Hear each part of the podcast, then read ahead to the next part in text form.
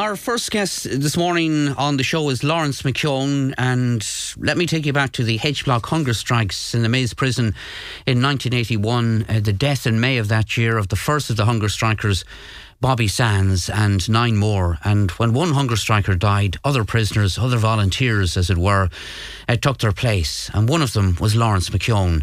Uh, Laurence joined the hunger strike in late June of that year, and he was on the 68th day of his hunger strike when his family intervened, authorising medical intervention which saved his life. Uh, Laurence is now a well known author, playwright, and screenwriter, and this Saturday he's in Sligo where he will launch his latest book called Time Shadows, a prison memoir. Uh, Laurence, good morning to you and welcome. Good morning, Al. Uh, and thanks for joining us on the programme this morning. You were in the H blocks in Long Kesh for 16 years in all, isn't that right?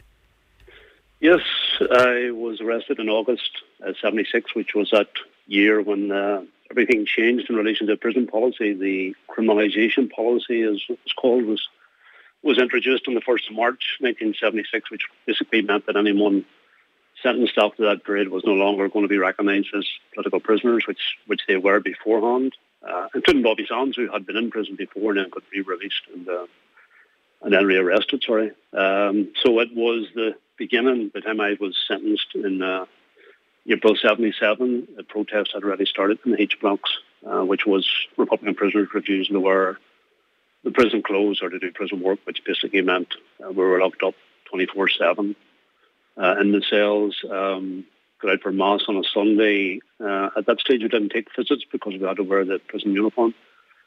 But that changed later whenever the protest intensified in March 1978 into no wash protest, and uh, we decided for the sake of uh, communication with outside, we would we would wear the uniform for a visit, and that was the only time. So yeah, I went in at the start was on the, the protest for four and a half years of the five years that it lasted. Nobody ever thought it would last that period of time, but uh, it did, and you, you just said it ended um, with the hunger strike in, in 1981, yeah. which which ten prisoners died on. Now, the book deals with the the first five years of your imprisonment, which were the most dramatic yep. years, as it turns out, as you've outlined. Yes.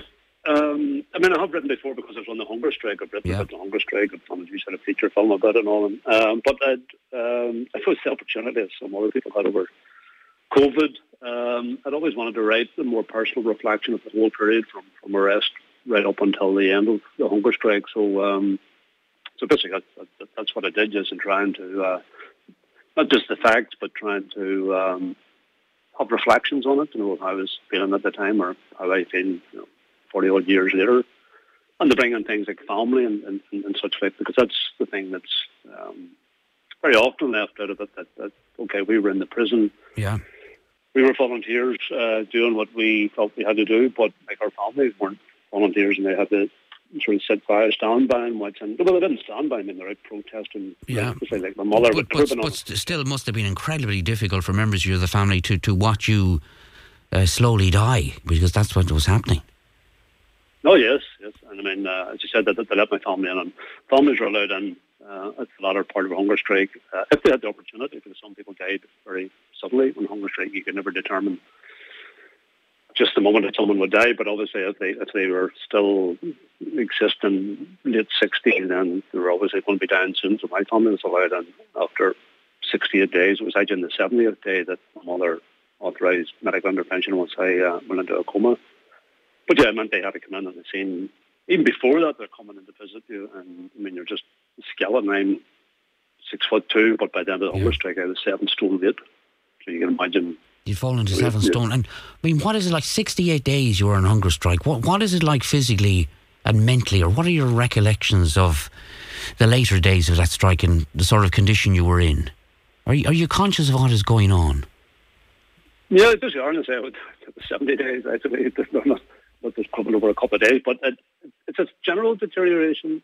You know, I mean, around about 40 odd days, your eyesight starts to go, uh, seeing double at the start, very clearly double, and then into more blurred vision. And by the end, uh, you really can't, when you're practically blind or, um, I ended my eyesight became damaged. It's called nystagmus, which is twitching of the eyeballs, which is caused not so much by the eye itself, but the brain cell that controls the optic nerve then starts to break down. It's the last things to break down and they don't uh, renew. But no, I mean, I was conscious, as, as I think we're, uh, we're practically all of the others right up until uh, maybe the last couple of days or last time I had conversations with the likes of Tom McElwee yep. days before he died, um, Red Mick, Mickey Devine, others.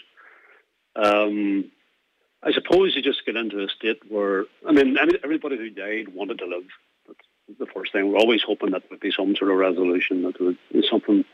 And then I think it comes to a particular point where you're just so weak, and that's I always try to emphasize to people if you can imagine being really, really exhausted and then multiply that 100 times. Uh, so it's not just physically, it's mentally, emotionally, and everything. You're, you're holding on and holding on and holding on. And I think it comes it does come to a point then where you know that that's that it's not going to there's not going to be some magic resolution before you die, but there's a I suppose mm. certain peacefulness about. I mean, it's almost like you just uh, it's, it's, it's letting go. I think so. Yeah, I mean, I was conscious when my family came in. I remember them all except my mother asking me to come off the hunger strike, and it wasn't because my mother was some fervent um, Republican. She wasn't. I mean, none of my family were involved at all, but we always had a very, very close relationship, and she never used her love for me in a way to get me to do something that uh, I didn't want to do. Um, and I remember that, but then after that, I, I, I, don't really. Uh, 69th day, it was apparently I was still responding to voices, but getting confused about who people were, and then. Um, and then nothing. And then at that point, the doctor says you're, you know, you're in deep, in a deep coma, and you're not going to be responding anyway. So it's, Mm. And I think generally everyone right up until the last moment, it, it's just a thing of probably every day uh, we had an attitude of, of, we had to get out of bed or at least you had to sit up or you had to do something psychologically. You know, if you felt sort of confined to bed, you're almost psychologically defeated. And um, I think that's what everybody did right up yeah. until the point where, where they no longer could. And when, when you look back and when you, you wrote this particular book, I mean, what are your immediate memories? Are, are they ones of, of a painful time or a proud time or is there an element of sadness? Because you're right about talking about not only your family but your friends in prison and outside prison at the time. What, what's the overwhelming emotion you have? Yeah, I think it's, yeah, I think it's a I think it's a mixture of all of those. Uh, now, a very significant time in my life, not just because of the hunger strike, but the, uh, the five years of protest before it. It was a time when uh, the prisoners came together in an extremely tight bond. Um, or maybe even stronger than families uh, because you were so much together and facing adversity. Uh, there was a humour as well. I mean, I think that sustained as there's a black humour, particularly in the north, there's a bit more of a black humour, and I think in, in maybe prisons in general, there is, and I think that did sustain us. Um, but yeah, there was the, um, the, the terrible times, uh, the deaths, but before that, the, a lot of the severe beatings, the forced washings, the starvation diets that were brought in. Like, whenever I joined the hunger strike, I was um, 10 half stone, so it was already about two stone undernourished, as was everybody else who, who. So it's a whole mix of those, but I mean, at that time, when I was 19 going into prison, I was the average age of prisoners then. Um, so you're, you're very formative years, and, and for me, they were very much years of of learning, despite the fact that we had no uh, books, um, reading material, videos, TVs, anything at all. It was probably the most educational period for me, and I went on later to do a degree and do a doctorate and all about about the jail later years. But for that period, when we only had ourselves and our thoughts and our experiences, um, it was the most educational because you became more conscious of yourself and what opinions and thoughts you had, and uh, I remember realizing that I was just a mishmash of different opinions. You know, whether it was about racism or mm. You know, socialism or whatever. These small bits and pieces of ideas you picked up through peers and through teachers and through state and through church and whatever else, and you never really had sat down and worked out a coherent um, worldview. So I think that period really, I know for myself, and I write about it in the book, it, it really was a period of, of deep reflection and, and saying like, what what am I about? What, what's my values and principles? What's the values and principles republicanism? What is this new Ireland we're looking for? Like, how, would a united Ireland look? So it's all of yeah. all of there now. It's all And, and, and, taking and, and, take, and taking that into account and where we are today, all these years later, when you look back, do you have any regrets at all, or do you stand by what you and your colleagues did? And was it worth it? Do you think, looking back all these years later? answer I was always saying now is, is, is, is yes, but it's, then it's never as simplistic as that because yeah. it wasn't a no, had a choice. You know, do you want to go down this way or down Norway or whatever else?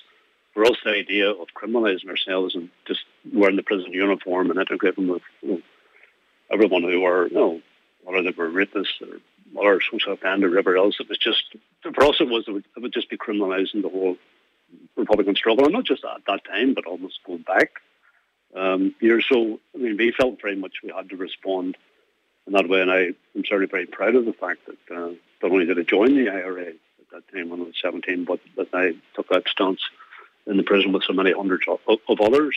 Um, and it's unfortunate, but I mean, because the, the thing to remember is, I mean, in later years, the prison became a very, very quiet place because there wasn't an issue. The policy was changed, and I've always pointed out in talks with people that you know, behind all of these issues, whether it's come back to civil rights, whether it's internment by trial, whether it's Bloody Sunday, or whatever else, there are people who make decisions and policies that then have devastating impacts. And the, the, the decision to attempt to criminalise Republican prisoners had that devastating impact. And it led to all the deaths in the jail, the deaths outside. Uh, I mean, the National Anti-H Block Armagh Committee, we've got to remember there women on the same situation in Armagh Prison. I mean, a lot of them were killed by loyalists who, at their trials, talked about being trained by the British SAS, Secret Air Service, given weapons and all the rest. of So you're talking about a whole, a real attempt to totally suppress that nationalist Republican sentiment in, in the North. And, and it failed, but it failed at, at a cost. I mean, it paid a cost, and a lot of people paid a cost for it. Um, and then it changed because the policy was, was dropped. And by the time I was released from prison, I'd be on first name terms with prison guards and governors and know, the thing ran smoothly. So you, sort of say, well, so why why did anyone yeah. ever think uh, this this was a good idea to do this? Uh, but it was a very political decision. It had absolutely nothing to do with a prison or anything else. It was very much part of the whole British policy in, in Ireland at that time.